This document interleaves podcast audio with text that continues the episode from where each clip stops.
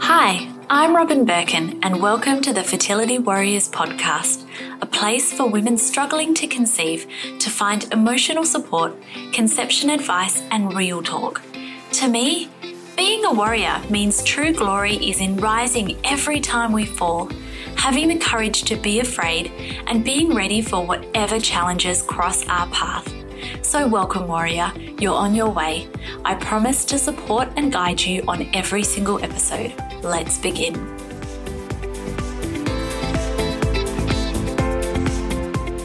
Hey, warrior. A huge welcome to my five part infertility stress series. If you're just jumping into this episode, make sure you listen to all five. And while you're there, hit subscribe on the podcast so you receive notification every time one of my weekly podcasts drops.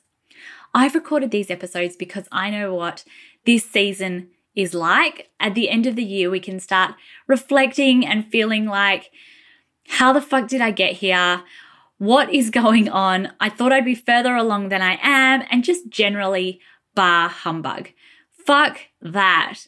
As we approach the end of the year, we're also approaching the start of a new year.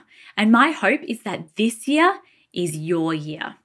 Here's the thing though if nothing changes, nothing changes. So let's change this motherfucker up. Are you in? I want you to join me over these five episodes as I don't hold back. I'm sharing with you a different strategy each episode for managing the stress of infertility. These are things that you can start today to start changing your story. There's countless studies out there that show that chronic stress can impair retrieval rates, live birth rates, fertilization rates, and generally increase the inflammation in our bodies. But also, which is positive news, guys, that engaging in activities that reduce our stress, namely mind body programs such as the My Missing Piece membership and the Fertility Warrior Intensive, can markedly improve our fertility. Sometimes as much as double or even more than that. And this is regardless of whether you're trying naturally or undergoing assisted reproductive technologies like IUI and IVF. I know that you want that. I know that you'd prefer less IVF cycles, less stress, and less strain. Everything I'm sharing over these five episodes is completely free and easy to implement. So there are no excuses, guys, no excuses to not take action. And if you'd like to know more and take it to the next level with me, come and join me in one of my programs because they won't just change your fertility, they'll change your life. The best way to do that is by heading to my website at robynbirkin.com, coming and checking out the programs that I have available, or going to my Instagram handle at Robyn Birkin and checking out my highlights. I would love to welcome you in one of my programs. Anyway, are you ready to dive in? Let's do this. Do you ever wake up at 3 a.m. in the morning with all of these thoughts swimming through your head? Or maybe you go to bed at night and feel like you can't sleep because your mind is this constant flow of scenarios that keep going over and over in your mind? Are you constantly planning out every single scenario or catastrophizing different scenarios? If so, I really want to encourage you to brain dump it all out on paper. Okay. And that is uh, infertility stress series action for today. I want you to start writing down what is going on in your head. So, whether that is just a to do list, whether that is some of your dreams, whether that is just a total brain dump of all the fucked up thoughts that might be going on in your head, you need to let it out. So, one of my favorite sayings, which I'm going to get wrong, is by Scary Mummy uh, on the internet. And it's basically like, if you keep all your shit inside, basically it says it's okay to lose your shit sometimes because if you keep your shit in, then you'll end up full of shit and then you'll explode. A shitstorm.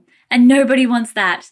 So sometimes we can hold all of these things in, and sometimes do you ever feel like you can't, you literally can't talk to anyone about this journey? Like you cannot actually form the words to really discuss this with your journey?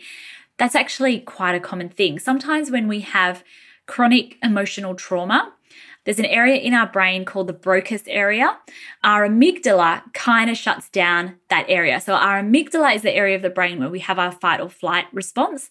Uh, it's like our emotional center of our brain, right?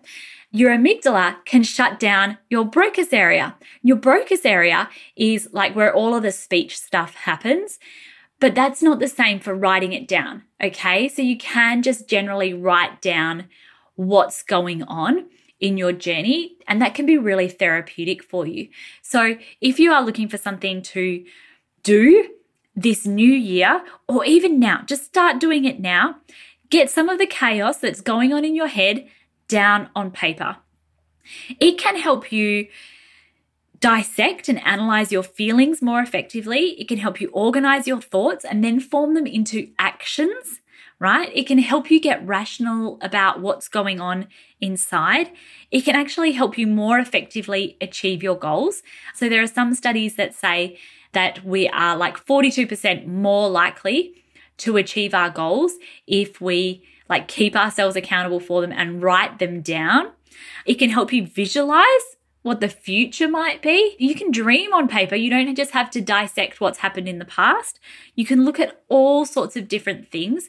But if all you do is hold it inside your head, then that's where you start to feel really anxious. You start to catastrophize. You start to go down thought spirals. You start to develop stories about yourself. But when we write it down on paper, not only can we reflect like at a later time and be like, what was I thinking? Maybe you can notice patterns about what is going on, but writing it down and just having a brain dump, don't even have any judgment around it. Writing down how you feel can be an incredibly therapeutic exercise to undertake. So that is my action for today is write it down, get it down on paper. You might want to do that every night when you go to bed or every morning when you wake up. I think if you are feeling incredibly stressed by the journey, I would encourage you to do it at night, but I would encourage you to end with some form of gratitude or visualization about the future, something really, really positive. There is, you know, some thoughts around there that say that, you know, like whatever is happening, and this is my firm belief about why people wake up at 3 a.m. in the morning is whatever basically is the last thoughts that go on in your head before you go to sleep is what repeats over and over and over again while you sleep. So if your last thoughts are just like, this fucking sucks, I'm never going to get pregnant, things like that, then that's what's going to repeat on you when you sleep. So do a brain dump before you go to sleep, make it a much more positive thing at the end. So some of your dreams, some of the things that you're grateful for, things like that. But our tip for today is start brain dumping on paper, okay? Start brain dumping on paper. I will catch you at the other episodes depending on where you are listening to now.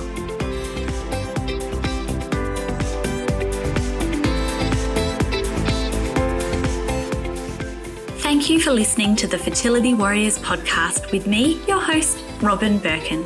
If you would like more tools, resources, and courses to help you survive your journey, please head to robynbirkin.com.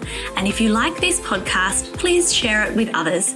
I look forward to catching you at the next episode.